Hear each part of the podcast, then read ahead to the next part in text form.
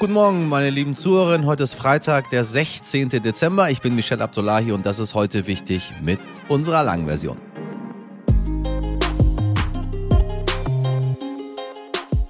Mit 50 ist er seit fast fünf Jahren der Bundesminister für Arbeit und Soziales. Hubertus Heil hat im März 2018 sein Amt angetreten, damals noch unter einer Bundeskanzlerin Angela Merkel. Sie erinnern sich, das Vakuum, was zurückgelassen wird, wenn sie nicht mehr da ist. Nichts davon ist passiert. So, heute heißt der Bundeskanzler Olaf Scholz und er hat es nicht mehr mit einer großen Koalition zu tun, sondern mit der Ampel, Grünen, FDP und natürlich seiner eigenen Partei, die SPD. Ich freue mich, dass Bundesminister Hubertus Heil bei heute wichtig zu Gast ist. Wir sprechen gleich über das Bürgergeld, über den Fachkräftemangel und über die riesige Rentenlücke. Denn spätestens 2030 ist das Land so überaltert, dass die meisten Menschen kaum noch Rente bekommen werden, wenn sich an dem jetzigen System nichts ändert. Außerdem sprechen wir natürlich über sein erstes Jahr in der Ampel und in welchem Zusammenhang Minister Heil sagt, da ist die Union etwas beschränkt gewesen. Raten Sie mal,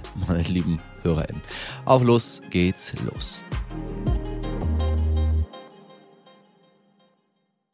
Zuerst das Wichtigste in aller Kürze. In Zeiten der Gaskrise muss Deutschland neue Wege finden, um Gas zu importieren. Eine Möglichkeit ist das Flüssiggas, das durch Spezialschiffe an einem LNG-Terminal in Wilhelmshaven geliefert wird. Gestern Nachmittag war es dann soweit. Das erste mit LNG beladene Schiff, die Höck Esperanza, hat in Wilhelmshaven angelegt. Dabei musste die Stadt die Sicherheitsmaßnahmen rund um den Hafen verschärfen mit Publikumsverbot, gesperrten Straßen und sogar einem Drohnenflugverbot denn die Stadt hatte Angst vor den Klimaklebern. Eine Wortschöpfung der Bildzeitung, also Angst vor möglichen Störaktionen von KlimaaktivistInnen. Ganz anders als die Mitglieder der letzten Generation haben PolitikerInnen diesen Tag mit Vorfreude erwartet. Denn schnelle Flüssiggaslieferungen bedeuten für sie vor allem eines, eine mögliche Lösung der Energieknappheit. Sie erinnern sich vielleicht an den von Bundeskanzler Scholz so bezeichneten Doppelwumms. Äh, ja, von diesem Maßnahmenpaket hat der Bundestag gestern einen Teil abgesegnet und die Energiepreisbremse beschlossen. Die Preise für Strom, Gas und Wärme werden damit gedeckelt. Greifen wird die Bremse ab März 2023, dann aber rückwirkend ab Januar, das heißt für Haushalte und Gewerbe am Beispiel von Gas. Die Kosten für 80 Prozent ihres Verbrauchs werden auf 12 Cent pro Kilowattstunde gedeckelt. Gemessen wird das am Verbrauch im Vorjahr. Für die restlichen 20 Prozent soll der normale Vertragspreis gelten, damit die VerbraucherInnen trotzdem Energie sparen. Finanziert werden soll der Deckel durch die derzeit hohen Gewinne von EnergieproduzentInnen. Heute wird der Bundesrat darüber abstimmen.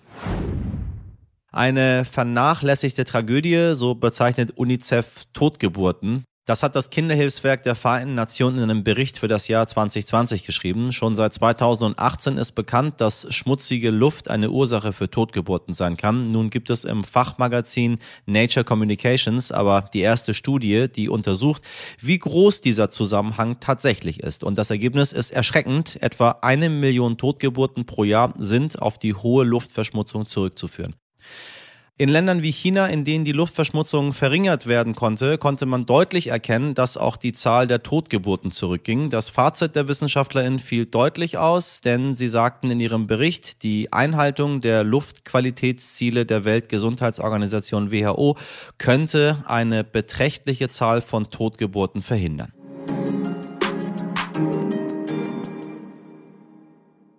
163,33 Milliarden Euro.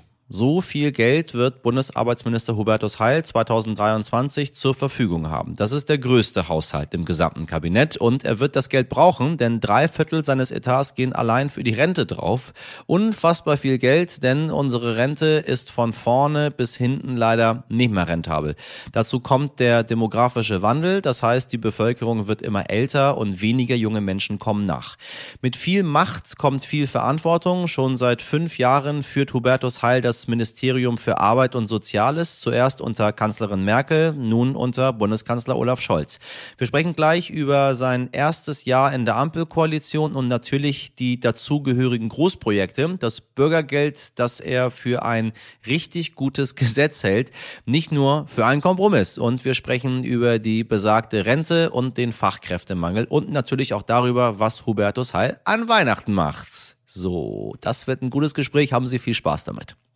Herr Heil, ich grüße Sie ganz herzlich. Schön, dass Sie bei uns sind. Hallo, Herr Abdullahi. Sagen Sie, Sie waren ja äh, vier Jahre Arbeitsminister unter Frau Merkel. Was ist denn der große Unterschied äh, zwischen Merkel und Scholz? Vielleicht mal im Arbeitsstil. Menschlich konnte ich mich auch über die Zusammenarbeit in der letzten Legislaturperiode nicht beklagen. Aber es ist jetzt mehr Drang zum Tor. Also man spürt, dass äh, da drei Koalitionspartner zusammen sind, die was verändern wollen. Und das habe ich mit der Union so nicht erlebt. Die wollten nichts mehr verändern. Und insofern macht mehr Spaß. Das Bürgergeld, hat Ihnen das auch Spaß gemacht bisher? Das heißt Spaß, da geht es um eine sehr, sehr ernsthafte Sache. Es geht zum einen darum, dass wir Menschen, die in Not geraten sind, verlässlich absichern, und zwar unbürokratischer als im alten Hartz-IV-System. Es geht aber vor allen Dingen darum, Menschen eine Chance auf ein selbstbestimmtes Arbeiten zu ermöglichen, Leben in Arbeit. Und das alte System war dafür nicht mehr tauglich, denn zwei Drittel der Langzeitarbeitslosen haben keine abgeschlossene Berufsausbildung. Und im alten Hartz-IV-System war das Prinzip, ihr müsst die irgendwie in Aushilfsjobs bringen. Aber der Effekt war, dass die Jobcenter die dann ganz oft bald wieder gesehen haben. Also keine nachhaltige Integration in den Arbeitsmarkt stattgefunden hat. Das ändern wir jetzt. Wir ermöglichen es, dass Menschen zum Beispiel einen Berufsabschluss nachholen können, um dauerhaft in Arbeit zu sein und ist auch ein Beitrag zur Fachkräftesicherung. Also ich bin froh, dass wir diese große Sozialreform durchsetzen konnten. Sie standen ja lange hinter der Agenda 2010. Wann ist der Groschen gefallen, dass das vielleicht doch nicht so gut ist, was da passiert ist? Ja, wir haben damals eine ganz andere Situation am Arbeitsmarkt gehabt. Wir haben fünf Millionen Arbeitslose gehabt. Heute sprechen wir eher von Arbeits- und Fachkräftemangel.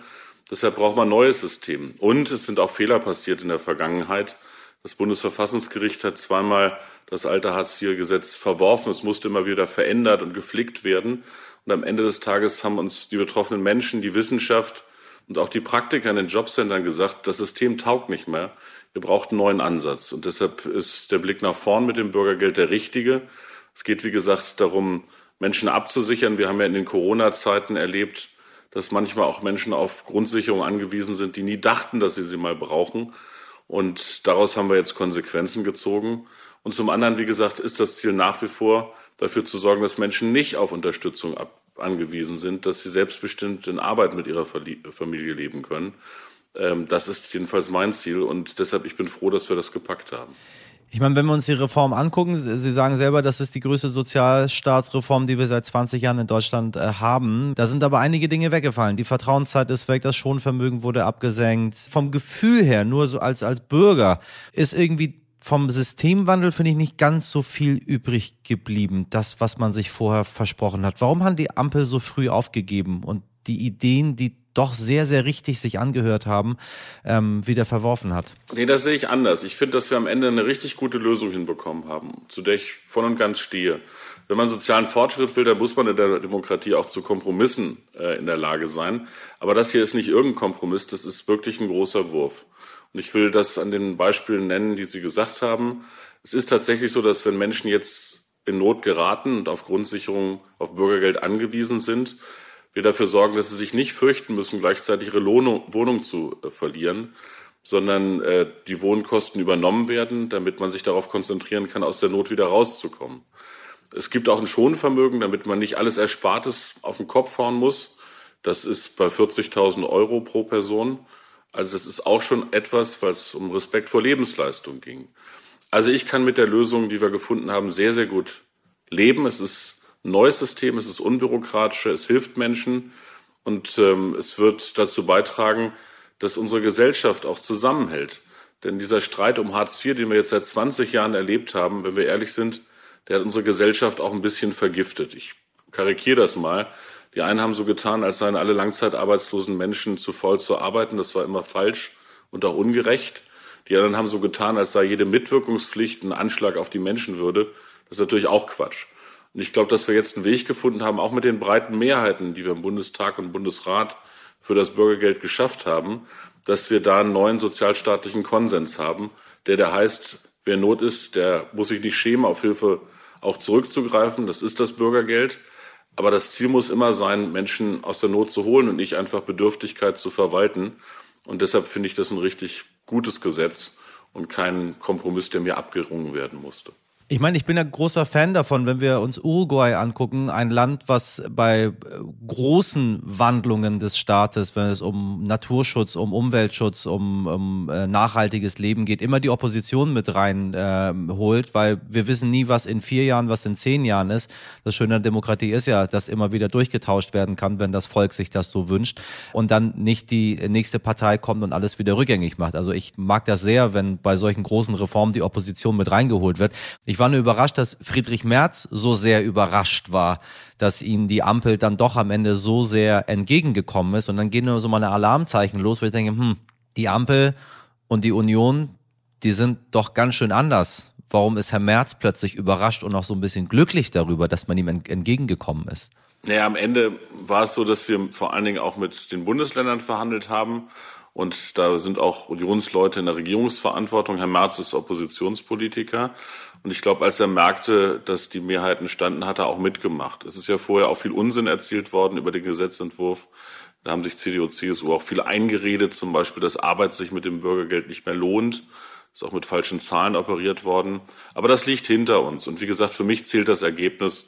Und da ist mir der Seelenzustand einzelner Politiker nicht so wichtig, sondern es hilft den Menschen, um die es geht. Und das freut mich. Aber schön, dass Sie sagen, Arbeit lohnt sich. Wenn man aber auf die Rente guckt, sagt das alles was anderes. Also ob sich die Rente nun lohnt für die Menschen immer noch oder nicht, das sei mal dahingestellt. Was wir aber wissen, ist, dass ab 2030 der demografische Wandel so sehr einschlagen wird, dass der Rentenbedarf einfach nicht mehr gedeckt werden kann. Wann kommt denn da ein neues Konzept? Also zum einen ist es so, dass schon die Frage, wie viel man arbeitet und wie viel man verdient, natürlich auch Einfluss hat auf die gesetzliche Rente, die Anwartschaften. So ist das System. Und wir sehen das bei denen, äh, die von Altersarmut bedroht sind. Das ist immer das Ergebnis von Armut im Erwerbsverlauf. Also von zeitenlanger Arbeitslosigkeit oder Krankheit oder von schlechten Löhnen oder von Teilzeitarbeit. Und das betrifft vor allen Dingen viele Frauen in Deutschland. Deshalb habe ich dafür gekämpft, dass wir in Deutschland eine Grundrente bekommen, damit diejenigen, die lange gearbeitet haben, am Ende tatsächlich mehr in der Tasche haben als die, die nicht gearbeitet haben. Ich finde, das ist auch eine Frage von Leistungsgerechtigkeit. Ja. Der Gesetzentwurf, von dem Sie sprechen, der kommt im, äh, am Anfang des Jahres. Denn Tatsache ist, äh, wir müssen das Rentenniveau sichern in Deutschland. Das ist vor allen Dingen im Interesse nicht der heutigen Rentnerinnen und Rentner, sondern der mittleren und jüngeren Generation. Das werden wir machen. Äh, das Rentenniveau wird dauerhaft stabilisiert werden. Und Sie fragen sich, wie gelingt das mit einem veränderten Altersaufbau? Äh, und ich muss Ihnen sagen, das Problem ist schon früher da, nicht 2030 erst, schon 2025. Da geht die Generation der sogenannten Babyboomer, der geburtenstarken Jahrgänge, die vor 64 geboren sind, in wohlverdiente Rente. Ja. danach sind wir ein paar weniger, aber das kann gelingen und das muss auch gelingen, wenn wir es schaffen, am Arbeitsmarkt alle Potenziale zu heben, die wir haben. Wir haben heute eine bessere Situation auch der Finanzen der Rentenversicherung, als das vor zehn Jahren prognostiziert war. Und der Schlüssel ist, wir haben heute vier Millionen sozialversicherungspflichtig Beschäftigter mehr als vor zehn Jahren von denen, die das damals prognostiziert haben, angenommen. Und deshalb ist die Konsequenz, dass die Stabilität der Rente sich vor allen Dingen am Arbeitsmarkt entscheidet. Und dafür müssen wir wirklich alle Register ziehen. Wir reden ja heute schon über Arbeits- und Fachkräftemangel auch. Wir müssen mehr tun für Ausbildung. Wir haben immer noch zu viele junge Menschen, die eine Ausbildung verpassen. Wir müssen was für Weiterbildung und Qualifizierung tun, damit Arbeitnehmerinnen und Arbeitnehmer beschäftigungsfähig bleiben. Wir müssen was dafür tun, dass die Frauenerwerbsbeteiligung steigt. Die ist zwar gestiegen, aber im Arbeitszeitvolumen ist es doch eher so Männer Vollzeit, Frauen Teilzeit. Wenn es mal Richtig. gelänge, das Volumen um zehn Prozent zu steigern, so wie in skandinavischen Ländern, dann wären das im Äquivalent 400.000 qualifizierte Fachkräfte, die wir schon haben.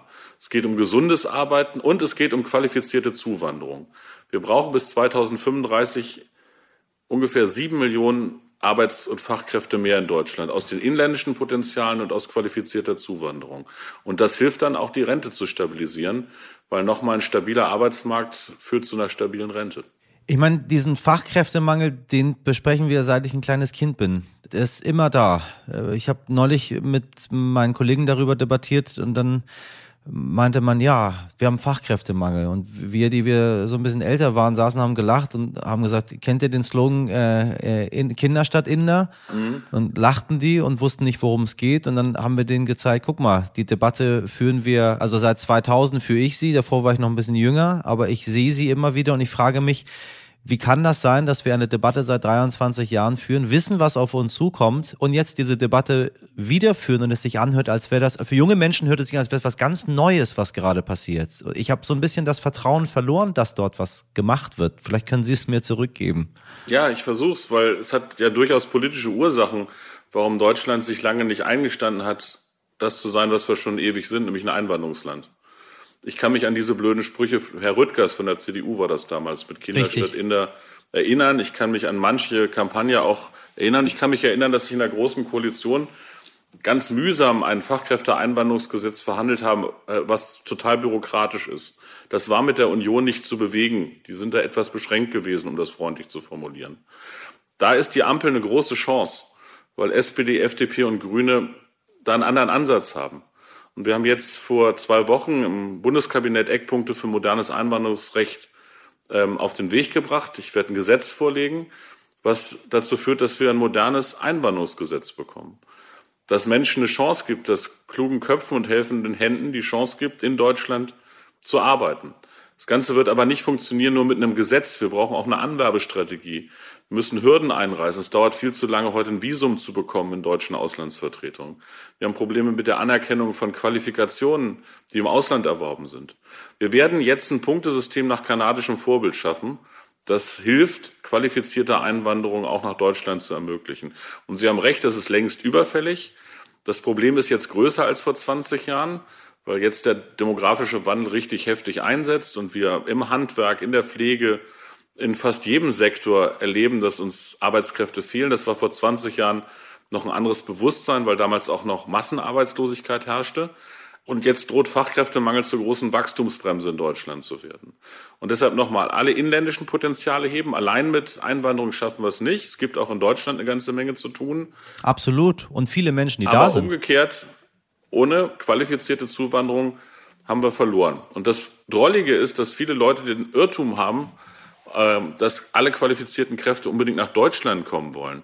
Wir sind schon ein bisschen beschränkt, was unsere Sprache betrifft. Diese wunderbare deutsche Sprache sprechen auf der Welt 100 Millionen Menschen. 80 Millionen wohnen schon bei uns, ein paar auch in Österreich und in der Schweiz. Also ich will nur sagen, im Vergleich zu klassischen Einwanderungsländern, die die angelsächsische Sprache sprechen oder Spanisch oder Französisch, haben wir da einen Wettbewerbsnachteil um kluge Köpfe und helfende Hände. Und deshalb müssen wir umso moderner sein im Einwanderungsrecht und so cleverer im Einreißen von bürokratischen Hürden, die im Moment qualifizierter Einwanderung noch entgegenstehen. Und last but not least, wir dürfen einen Fehler der Vergangenheit, den die Bundesrepublik in den 60er Jahren gemacht hat, nicht wiederholen. Es kommen nicht nur Arbeitskräfte, es kommen Menschen. Und deshalb muss man auch Integration neu denken und ermöglichen.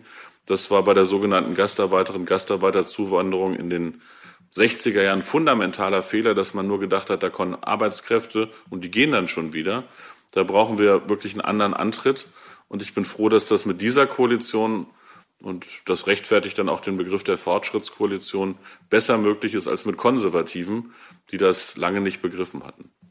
Ich habe nur ein bisschen Sorge, Herr Heil, weil ich auf Ostdeutschland gucke und sehe, dass die AfD in einigen Bundesländern schon teilweise über 30 Prozent liegt und die liegt dort, weil sie genau gegen Menschen wettert wie mich, die hierher gekommen sind, mal nicht freiwillig, weil wir mussten und uns dann integriert haben und jetzt äh, sitze ich hier und unterhalte mich mit dem Bundesarbeitsminister äh, und die wollen das nicht, die wollen nicht, dass wir herkommen. Ich war gerade in Kanada, ich bin vor ein paar Wochen wieder zurückgekommen. Das ist ein ganz anderes Land, die Menschen gehen ganz anders um.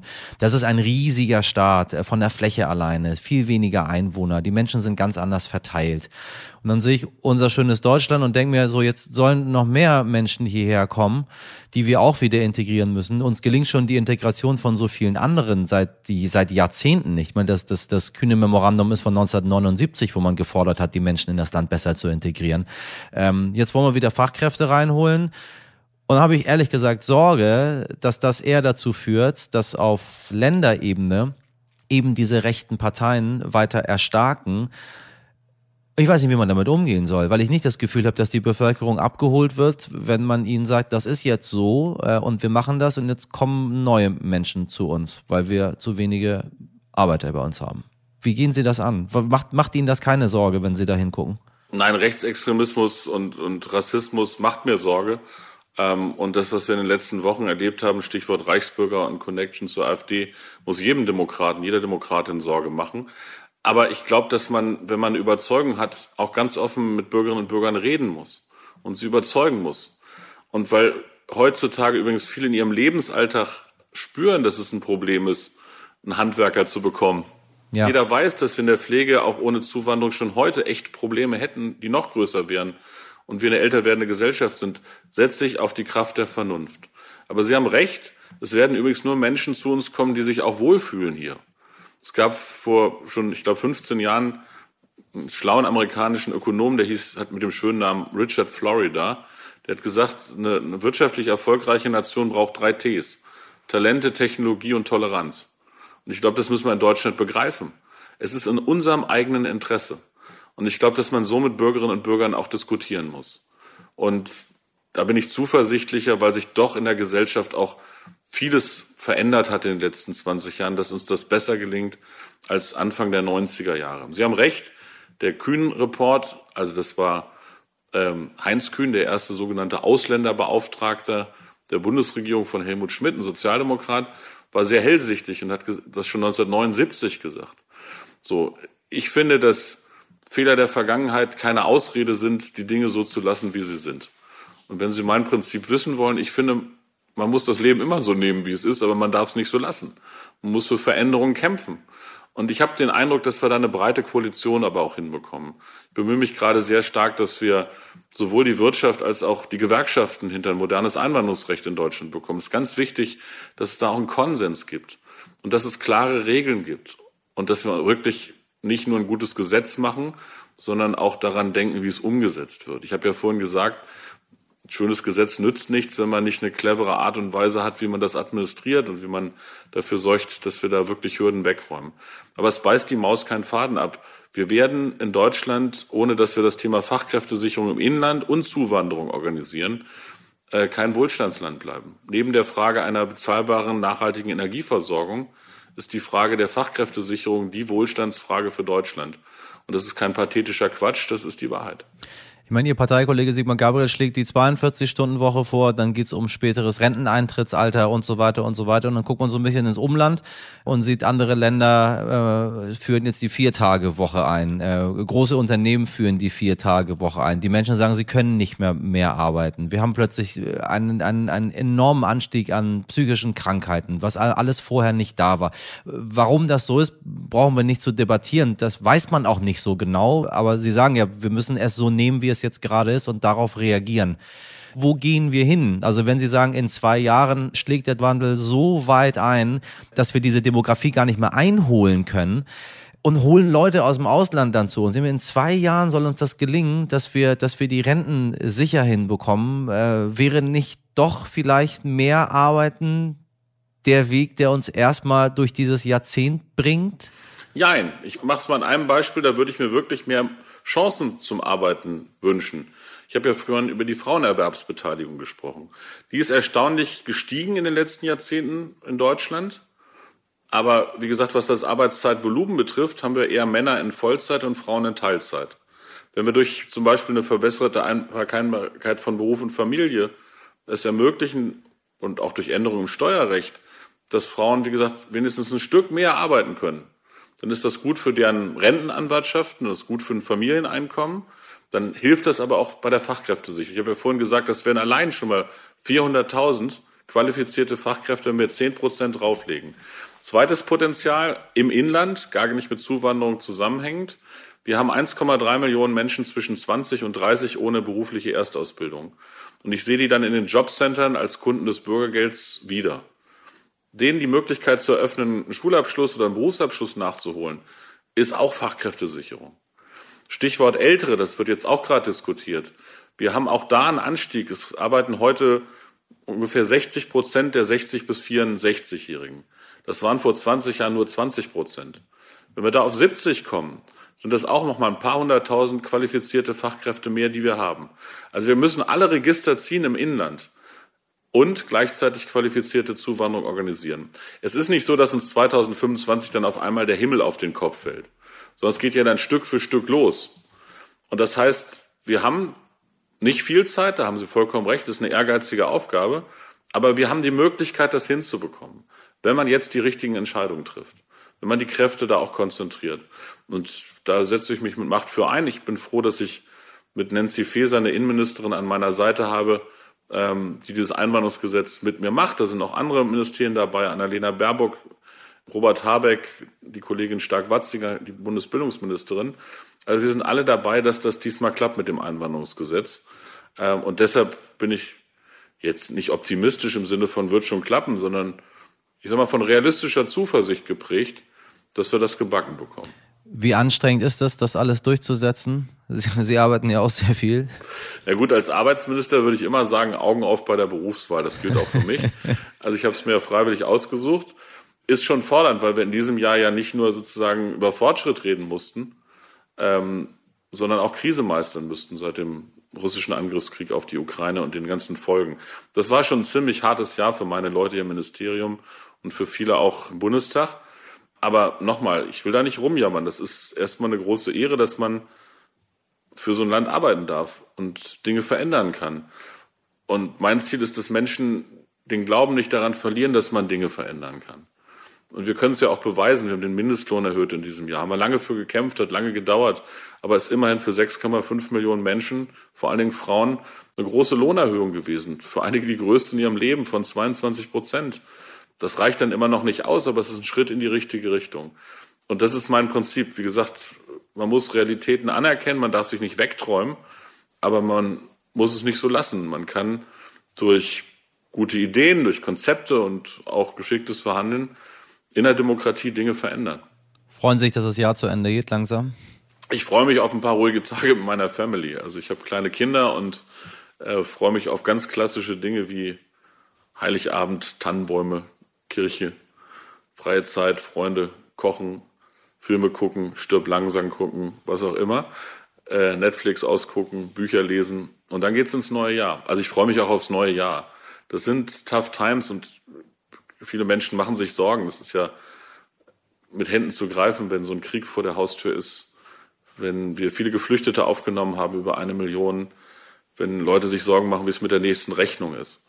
Aber dann kann man nicht zugucken, sondern muss man anpacken. Und die Schwierigkeit, die, vor der wir stehen, das kostet viel Kraft, ist, man muss ja beides machen, Krise managen und Fortschritt machen, weil die großen Probleme, die werden nach dieser Krise nicht kleiner sein. Deshalb muss man beides anpacken.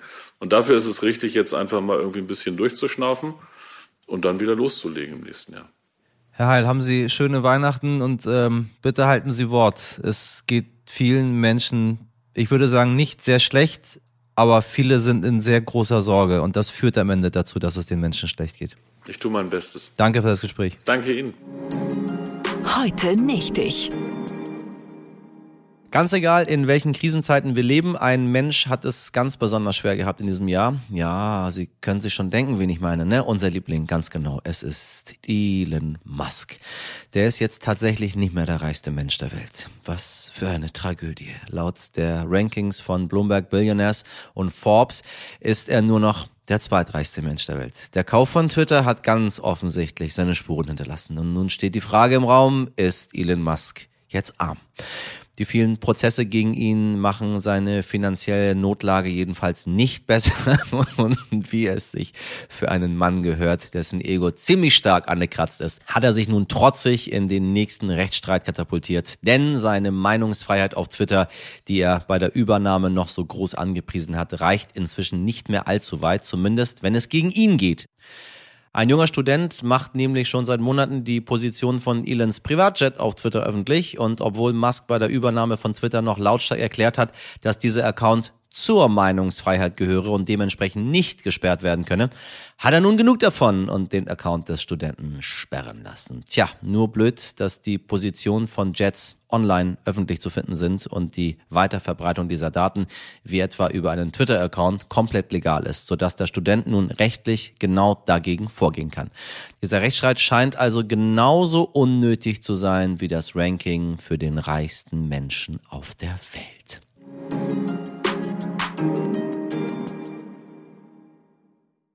Ich hoffe, Sie hatten ein besseres Jahr als Elon. Wenn Sie noch Fragen haben, Sie beim Hören der Folge etwas stört oder Ihnen ganz besonders toll gefällt, dann schreiben Sie gerne eine Mail an heutewichtig.stern.de. An diese Mailadresse können Sie übrigens auch Fragen an zwei weitere Bundesministerinnen schicken, die wir demnächst zu Gast haben. Bildungsministerin Bettina Stark-Watzinger und die Familienministerin Lisa Paus. Wir freuen uns auf Ihre Nachrichten. Meine Redaktion hat so viel Mitleid mit Elon Musk, dass sie am liebsten ein eigenes Spendenkonto gründen würde. Miriam Bittner, Dimitri Blinski, Laura Chapo, Jennifer Heinzel und Caroline Potthoff und in der Produktion Nikolas Femerling. Ich wünsche Ihnen einen tollen Freitag, ein noch schöneres Wochenende, einen bezaubernden vierten Advent. Machen Sie was draus, Ihr Michel Abdullahi.